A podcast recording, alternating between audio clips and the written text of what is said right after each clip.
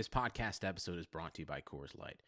These days, everything is go, go, go. It's nonstop hustle all the time. Work, friends, family expect you to be on 24 7. Well, sometimes you just need to reach for a Coors Light because it's made to chill. Coors Light is cold lagered, cold filtered, and cold packaged. It's as crisp and refreshing as the Colorado Rockies. It is literally made to chill. Coors Light is the one I choose when I need to unwind. So when you want to hit reset, reach for the beer that's made to chill. Get Coors Light in the new look delivered straight to your door with Drizly or Instacart. Celebrate responsibly. Coors Brewing Company, Golden, Colorado.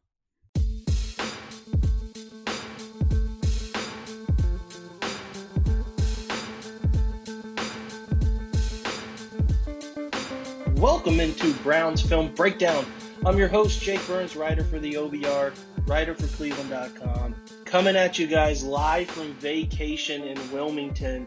I know the audio quality sucks. Look, I packed my microphone, packed everything I need. If you're a MacBook user, you understand that when you have a MacBook, the newest MacBooks, you have these lightning ports on the side. Well, my microphone is a USB based microphone. I didn't bring my adapter. I'm upset. I'm upset at myself. Rough 10 minutes. I'm sorry. Hopefully, we can get by with this audio quality and make it work to have an insightful podcast. I have a great guest on for you guys today, and I hope you guys do enjoy what we talk about as we sort of shift away from Baker Mayfield, who we got last week. If you have not listened to the podcast with Derek Klassen, we do a nice job of discussing what year two might look like for the young quarterback, sort of the traits he can carry over, predicting his stats. Give that one a listen if you can as we sort of go through position by position. Today we will focus on the offensive line. We're going to talk about everybody, Tretter, what the contract looks like and why it was smart for the Browns with Greg Robinson, what right guard looks like, and if it's a smart move to do what they did in terms of trying to replace that player with what could be 80% of as good a player. We'll discuss all of those things. Been a pretty quiet week in the Browns camp. A lot of players are having their summer camps for local players, or sorry, for the local kids. Denzel Ward had his. Baker Mayfield went back to his hometown, has had his. Had some interesting things to say about Sam Ehlinger of Texas as well. Just doesn't seem like Baker's going to stop talking ever. I don't know. I just wouldn't expect this guy to ever be quiet. So if you have a problem with him talking, giving his opinion, voicing uh, his his his thoughts about other players, other teams, whatever, I don't think that's going to change. So you're just going to have to get used to him. And the bottom line is going to continue to be throw touchdowns because that's all that matters in this world for Baker Mayfield. Cleveland will always love him if he is throwing touchdowns. So, um, other than that, Jarvis Landry had a celebrity softball game. Looks like a lot of guys had a good time at that one. If you got some chances, they are out there. I'm going to also encourage you to watch uh, Building the Browns. I did not watch the Damarious Randall piece uh, that was on, I think it maybe even went up a month ago in his graduation from Arizona State. Just a good guy. Really cool to see him go back and finish his degree, going to try to go on and get his master's in psychology because he doesn't have to do that. He's making millions of dollars as a first round pick, is going to get paid a second contract without a doubt, but he's going back, finishing his education. Very family oriented guy. You'll learn a lot about him. A guy I truly hope the Browns can lock up long term very insightful stuff about him as a person. Again, I encourage you to watch that one if you have not. And then also they did one that they released this week on OTAs, gave us a really nice look at Tosh Lupoi, the Browns defensive line coach, gave you a feel for these guys, uh, how they're getting coached, all of those things, which are really fun to see. A lot of on-field work, which is also neat to see how the secondary is clicking. All of those things really nice for the Browns to give the secondary and the defense as a whole a lot of coverage because I think that's a forgotten element here is it's exciting to talk about Odell and Nick Chubb and Baker Mayfield and Jarvis Landry and how all of these guys, Kareem Hunt, how they interact, how this offense could be special, but it's also worth noting how much improvement they seem to have put on the field for the defense in terms of the guys up front. They focus a lot on Olivier Vernon and Sheldon Richardson and all of those new pieces that are going to be included in what was already a pretty solid defense uh, that's now getting additions of really good players. Greedy Williams there getting a lot of time as well. I really encourage you to watch what is a very fantastic production Browns film. Um, sorry, no, that would be Building the Browns. Uh, and, and, it's just on YouTube, very easy to watch. I'm sure most of you are doing it, but I wanted to encourage you to do so. So nothing else crazy going on. It is a dead period as we wait until training camp. Those training camp dates were released. If you have not seen those training camp dates, they're all over the Browns website. Uh, pretty much going to be the 25th through the 30th. Browns will have, um, I think, a day off there on a Tuesday for a scrimmage, and then they're back on. It's going to be pretty much early August as well. So I will be up there covering those dates as best I can. some career change stuff possibly in the wind for me. Who knows? And to see how much coverage I can provide. I'll be interested to see where that all shakes out leading into what should be an exciting season. So again, we're going to jump into offensive line play today. I apologize that the audio quality is not great, but I'm trying to get this out while I'm in Wilmington. Really encourage anybody to come to Wilmington if they can. A couple really great beaches nearby, Wrightsville Beach, Kure Beach, just up the road, Carolina Beach. Really affordable, fun little getaway for us. Encourage you guys to do that if you have a family and you want to do something like that, getting out of Ohio for a while. Otherwise, uh, yeah, let's get over to our guest today who is going to uh, discuss offensive line play with us in just a moment. What's up, Blue Wire listeners? This is Jack from the Real Underscore Sports Podcast, a Snapchat sports pod. We recently ranked as the number one sports podcast on all of iTunes, all of Apple. We cover all things from the NBA draft, from NBA free agency. We're working on MLB this summer as well as the NFL offseason. Catch me and my co host Abe on the Real Underscore Sports Podcast, a Snapchat sports pod, a part of the wonderful Blue Wire Podcast Network. Okay, guys, excited to welcome in somebody I believe in um, in terms of studying offensive, defensive lines. I wanted to uh, get as many quality opinions. We had Derek Klassen on to talk Baker Mayfield, sort of what year two looks like for him just last week. Uh, this week, I want to talk about uh, the offensive line because I think that's going to be an interesting point of contention for this group um, that everybody in the fan base should be paying attention to. So I'm going to bring in Brandon Thorn. Brandon's uh, Twitter handle is at Brandon Thorn NFL. He is the football content manager at the Scouting Academy and then a film analyst for the Broncos at the Athletic Denver. Brandon, thanks for taking some time for me, man. Oh, absolutely. Thanks. Thanks a lot for having me on, Jake. I appreciate it. Yeah, absolutely. So I, I, let's let's just dive in. I I, I want to get your opinion on a myriad of Browns offensive line questions. First one is this: the the biggest, um, the, you know, the offensive line is is it's interesting to say the least because they had a, a tale of two uh, two seasons last year, and it's sort of their second half resurgence under Freddie Kitchens and the offense as a whole was led by that offensive line it sort of spearheaded what the offense became. And their as their production, as their play productivity increased, both running game and pass protection, the Browns started winning football games. So then this offseason, as they have a chance to keep those guys together, they just sit down, they weigh their options, they decide to uh, pull the trigger here for an Olivier Vernon trade to improve the pass rush talent opposite of Myles Garrett. They, they, they feel that that is a primary need. They feel like maybe they're stretching themselves financially too thin along the offensive line. They move Kevin Zeitler. So, Brandon, I want to know for your opinion. You have looked at, Ke- uh, at Austin Corbett, who is the, the right guard front runner to take over that position. Do you think between, say, Corbett, if he wins that job, or Eric Kush, who they brought in from Kansas City, or Kyle Kalis, uh, who's sort of been sort of hovering, getting snaps at that right guard position too. Do you think they can? Do you think they will be okay getting maybe like 75 to 80 percent of the player that Kevin Zeitler was in front of Mayfield at right guard?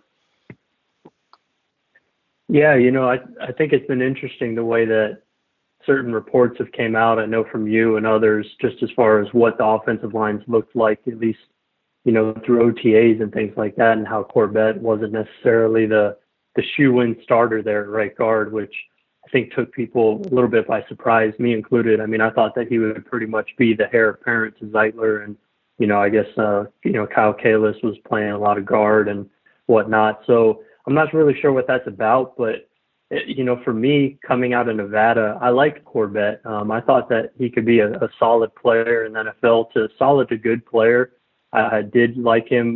You know, I like the idea of him playing center but at the same time, I also liked him at guard as well. I just liked, you know, I thought that he definitely should should have kicked inside after playing left tackle at Nevada. And um, but either way, yeah, I mean, I the things I liked about Corbett on film, I think the biggest thing is was his hand usage, his ability to use his hands, the the timing of his strikes and pass protection, the placement in the run game, his ability to create leverage on guys and sustain blocks really well. So I thought he was a pretty crafty guy in that regard.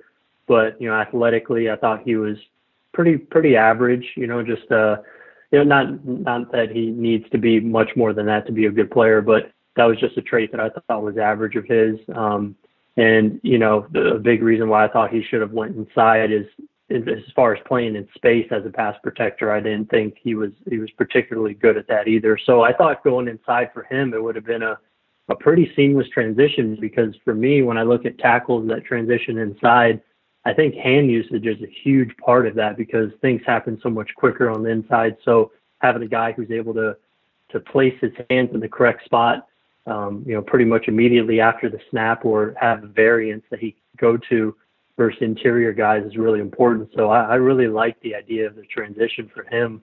So for me, I mean, I, I liked Corbett, I, um, and I thought that he could be, uh, you know, like I said, a solid guy. And uh, to answer your question specifically, do I think that he could replace Zeitler at a, at a, you know, a suitable level? I think he can. I mean, if you get, you know, like we said, like 75% of Zeitler, I think that that is definitely doable, especially when you look at the fact that he's going to be playing alongside a good center and Tretter, and he, they have a good offensive line coach now. Um, not that they didn't before, but I do like you know their offensive line coach Campen now. So uh, I think there's a lot of things in place for him to have a pretty good transition this season, and if he doesn't, I'll, I'll be pretty surprised. Yeah, let's let's talk James Campen. The Browns uh, totally reshaped their offensive staff. Uh, amongst many other moves, they bring James Campen in from Green Bay. What are your I think that there's a little bit of uh, an interesting uh, paradox that goes on there between what Campen's production was as far as like uh, Justis Mosqueda's O line rankings and some of the opinions of maybe Aaron Rodgers holding on to the football too long, and then sort of Campen's ability to develop some of those mid to late round picks too. So as far as like your tiers of offensive line coaches, where would you put Campen in, and what can the Browns uh, fan base here expect from his players that he tries to develop, or at least how he teaches his offensive line? Yeah, so I mean, you just have to look at guys' track records in terms of who they've coached and what they've been able to get out of them. And if you do that for Campen, I mean, the things that the Packers offensive line were were able to do over the course of the last, I don't know, basically since he was there, um, I mean, you know, I think he got there. Well, I know he was there since at least 2010. Um, he, you know, so maybe even I'm not exactly sure of his tenure there, but he was there for the development of guys like T.J. Lang and Josh Sitton, uh, even Tretter, Linsley, you know, guys like Bakhtiari.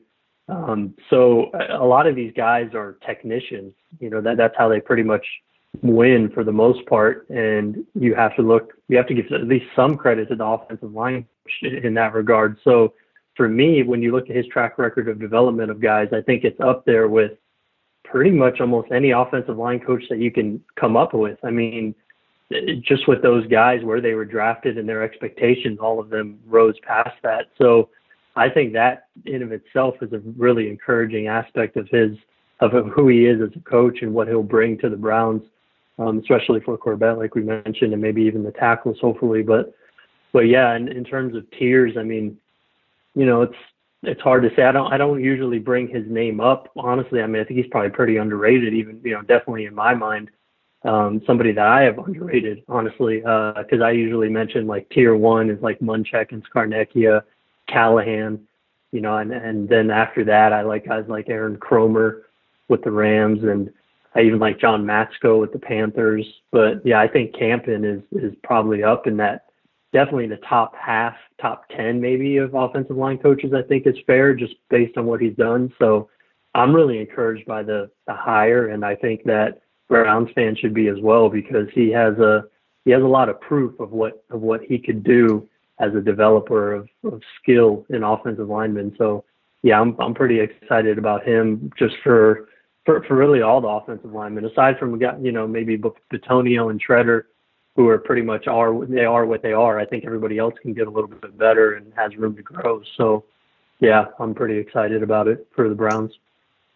Yeah, yeah, I think they should be too. At least it's an improvement, um, you know, upon the connection and development of some of these guys who who need developed. I think especially when you talk about somebody who needs to continue yeah. developing, even past, you know, he's past the early phase of his career. But Greg Robinson finally seemed to to gain some traction uh, last year, the last half of last year. He took over for uh, Desmond Harrison there week nine when, when Freddie Kitchens became the offensive coordinator and had a really solid, not great, but solid back half of 2018.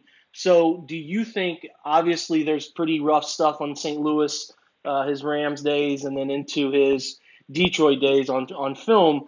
And I was pretty much of the group when they signed him to, to, to bring him in for camp. It was just kind of like a throwaway sort of signing, but he proved himself and earned another contract. Do you think what happened, Brandon, with Greg Robinson the last half of 2018? Is that what we see from him moving forward? I know he spent time with LeCharles Bentley.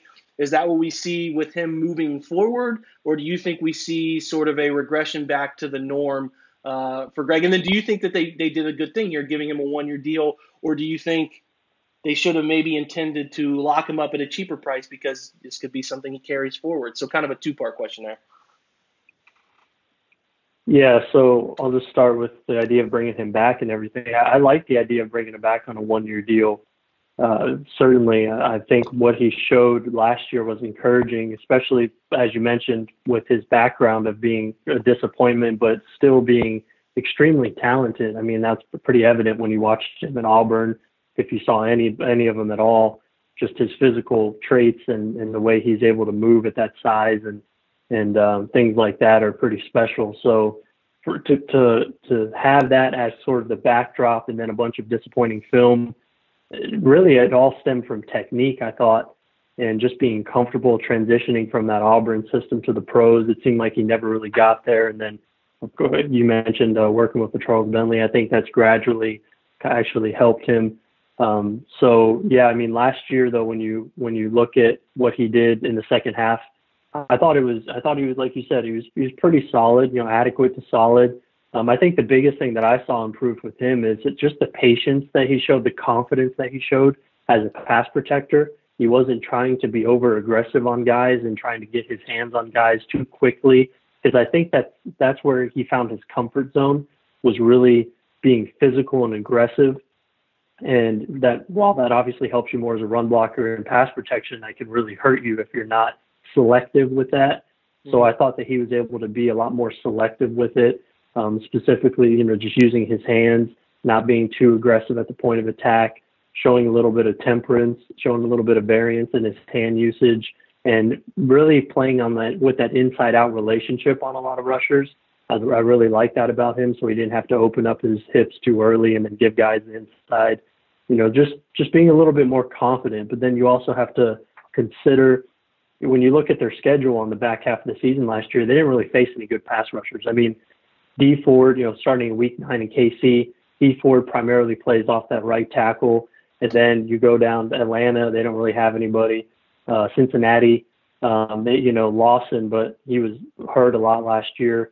Houston has Clowney, but he doesn't really rush off the edge, you know, like every snap by any means. I mean, he plays in the A gaps as much as he does almost. I don't, you know, I don't have the the analytics, the data on that, but I just watching tape on Clowney. I mean, he he's pretty much everywhere. So and he did. He did draw a hold Greg Robinson. Greg, Greg Robinson. I don't know if you if you recall if you watched that one, but Baker threw a 75 yard touchdown to Callaway that got called back because of a Greg Robinson holding call. So yeah, that that your point there. Yeah. Yeah, and, and just you look at their I mean, Denver had, you know, Bradley Chubb, but Carolina, nobody really, you know, that's too threatening and Baltimore, um, you know, so it's like when you look at their schedule in terms of edge rushers off that left tackle, I think it was a good situation for him to be in because he didn't really see anybody elite. And if he did, like I would maybe classify somebody like Ford or Clowney near that. He didn't really see him very often, you know, as, as much as you know traditional guys. So, so yeah, I just think that's important context to consider in his performance last year as well. So, um, you know, I don't really expect. I don't have enough confidence in, in to say that he's going to be solid for a whole season. I, I wouldn't say that. I think if you could get a guy who's even just adequate, who can who can you can win with, I think that that would be huge. I, I just I, I'm not very confident in it yet, to be honest. I just I need to see more of it, and I need to see it against better competition uh, for me to be really confident in Greg Robinson. So while I do like the idea of bringing him back on a one-year deal, I just think you know the, the, your tackle depth in Cleveland is is really concerning and not not just the depth, but the the whole entire tackle group, at even starters and depth. I just think that's probably the most concerning place on the entire team. So yeah, there's some good things there, but overall, just that position group is is pretty concerning to me. Yeah, I think that deal worked for both sides. Greg Robinson bets on his future. He has another solid to above average. Even if he puts together a good year, he's going to demand a lot of money on the open market, and then Cleveland right. gets to Cleveland gets to play that, prove it again to us that we're that we're making the right decision, and we'll talk long term deal after the year. So yeah, good point there. Um, I, will ask this a big question. So. I, the tier stuff went crazy. Most people focused on quarterback tiers, and this was like a month ago now. Um, you kind of, I think you had an elite yeah. tier, a good tier, average, below average, and then maybe a poor tier. Um, you have the Browns in the below average tier as a collective offensive line. So just give me your thought process on that and where you kind of came to that decision. Yeah, so I did that at the end of May, and just uh, there were some important things there to, to sort of qualify it and preface it. And it was uh, pretty much every team that I did, I thought that they could be bumped up or down a tier you know, just based on the way the off season went and, and, and things like that. But at the time when I when I did that, and I still, for the most part, feel the same way, is the reason why I'm a little bit more down on the Browns' offensive line is because of what I just said as far as the tackles go. I think it's probably one of the worst tackle groups in the entire NFL, to be honest. I mean, uh, Chris Hubbard, I mean, I, I liked him actually a lot. I was really high on him in Pittsburgh, but I think watching him leaving Pittsburgh and Mike Munchak's tutelage, I think that you could see him. I think he regressed a little bit, and and I thought he was solid there in Pittsburgh. So to regress from solid, you know, I think he's kind of. We'll, we'll see how he does this year, but um, and while there's things I like about him, I just I think he regressed a little bit there. And then, like we said, Greg Robinson, I think that that's just concerning to have him as your left tackle, you know, your LT one basically with nothing behind him. So yeah, I mean the tackle group first first and foremost for me is, is concerning in, in Cleveland if I'm breaking the offensive line as I did, and then the interior. I mean, uh, you know, Bitonio obviously a really good left guard, and Tretter's an underrated center. But right guard, even though I liked Corbett, based on the things that we were hearing, based on the things that I've heard about everything that you know, just the way it was going there, and then having a guy like Kyle Kalis who you know, I, I watched him coming out of Michigan, and I I really like his competitive toughness. You did a really good piece on him, um, highlighting the things that he does well. But he, I mean, he lunges and whiffs a lot with his hands and pass protection, and he has he has some pretty ugly reps. Um, you know, I don't, I wouldn't be confident in in him starting. You know, by any means. Um, he, he could develop and you know turn into someone decent. Who knows? But so with the tack with the tackles being what they are, and then having a question mark at right guard, I thought that was enough for me to put them where I had them, with the chance of bumping up a tier and getting into that solid range if all things went well. But you know, there, there's a lot of question marks. I think there's more questions than answers for sure with offensive line. Yeah, I think you're right. And I think if Browns fans uh, have a way of spinning this positively, and that's okay, everybody can do that. But I do think you have to recognize some of the risks they took and some of the you know the, the, the propensity for things to swing the other way on the pendulum. I, I, know the last half of 2018 went really well, but a lot of that is, uh, I at least in my opinion, a lot of it was saved by the quarterback, the ability to get out, operate out yeah. of structure, yeah. and those things too. So that's important. There's a lot of variables that go into pressure, quarterback hits, sack numbers. So it's interesting. Do you have any thoughts on Kendall Lamm? Swing tackle was with. Uh, uh, with Houston. Obviously, played some right and left tackle. I think predominantly right tackle. Any any thoughts on him? Honestly, I haven't watched him enough to give you anything, you know, worthwhile. Honestly, I would need to actually sit down and watch him. I one guy that I can say a little bit about is uh, Bryan Witzmann. You know, last yeah. year starting, I believe he started 12 or 13 games for the Chiefs, and I, you know, I watched a good bit of him, and I I really like sort of the the tone that he brings to the offensive line. He's a physical guy who plays, I think, with pretty good technique and fundamentals. Um, I don't think he's, you know, his ceiling is, is very high, obviously, but um, definitely a guy that I like to have as sort of that swing interior offensive lineman type, you know, that sixth, seventh guy that you can go into game day with. Um, so I, I actually kind of like him as a as a depth piece there. Um, that's that's somebody kind of randomly that I you know have a little bit on, but yeah, unfortunately, Lamm I just haven't seen a lot of.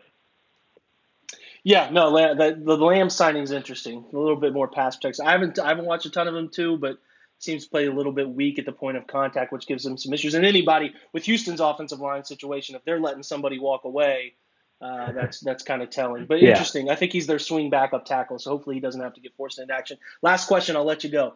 Browns have a ton of big contracts in the next two, three years. Myles Garrett coming up, Joe Schobert, Larry Ogunjobi, guys they want to keep around long term.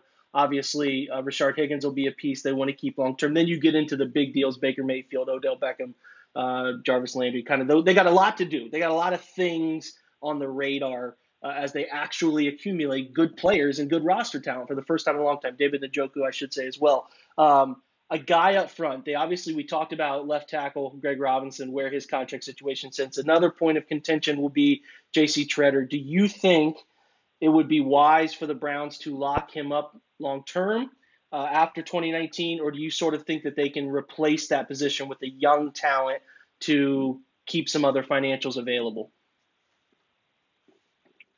Uh, that's that's a good question. I guess it depends on the contract, really. I mean, I, I wouldn't I wouldn't want to make him the highest paid center, which it seems like that's you know everybody who's decent or better, or not decent, but anybody who's like above average or better. It seems like they get you know the richest contract ever, you know, whenever they re up. But so I don't really like it, you know, if you're talking about that level of contract. But if you can get, you know, if you could pay him, you know, even like a, a top five type center, because I'm sure that after another year, it's going to get bumped down and it'll eventually be a top 10 contract or whatever. Not that I think he's a top five guy, but if you could get a little bit below that that top level contract, I think it would be wise to resign him just because I think he's he's solid in pretty much every regard. And he's not, you know, I mean, I think he would he's he's really still in his prime. I mean, he, he just turned 28 years old this year, and you know, I, I think he would have four or five more years of this level of play in him for sure. So it's not like you're getting rid of somebody who's you know at the tail end of their prime or anything. So I mean, just for the sake of continuity, the, the sake of familiarity with Campen, all that stuff, it just makes sense for me to to re-sign a guy like that, especially if you can get him on, you know, like a, a pretty decent deal. You know what I mean? Absolutely. Good insight. That's Brandon Thorn, guys. Amongst many other places you can find him, he also, I, I'm remiss to not have mentioned this, he does trench warfare, which is also on our Blue Wire Podcast Network, which is just phenomenal stuff. If you want to learn about offensive, defensive line play, he had Ronnie Stanley on recently uh, of the of Baltimore Ravens. Just going to give you a ton of insight. If you have an athletic subscription, he's going to put out film rooms. If you like film rooms that I put out, his are even better. So go there, read his stuff. Uh, that's the Athletic Denver. Just go to the Denver branch. You'll be able to find that. And then again, he writes for USA Football as well. So, uh, Brandon, uh, thanks, man. This is great. I hope uh, hope everybody learned a lot from this. All right, absolutely, Jake. Thanks again for having me on. No problem, my man. No problem. Guys, we will be back next week. I'm on vacation.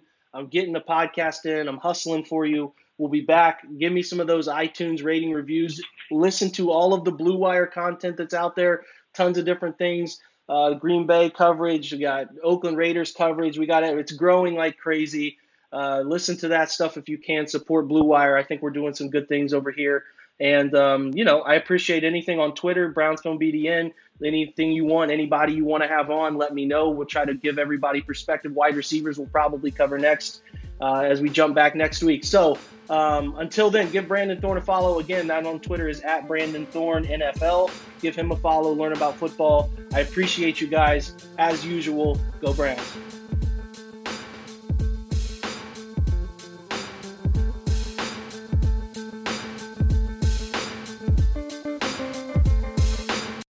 This is the story of the one. As head of maintenance at a concert hall, he knows the show must always go on. That's why he works behind the scenes, ensuring every light is working, the HVAC is humming, and his facility shines. With Grainger's supplies and solutions for every challenge he faces, plus 24 7 customer support, his venue never misses a beat. Call quickgranger.com or just stop by. Grainger, for the ones who get it done.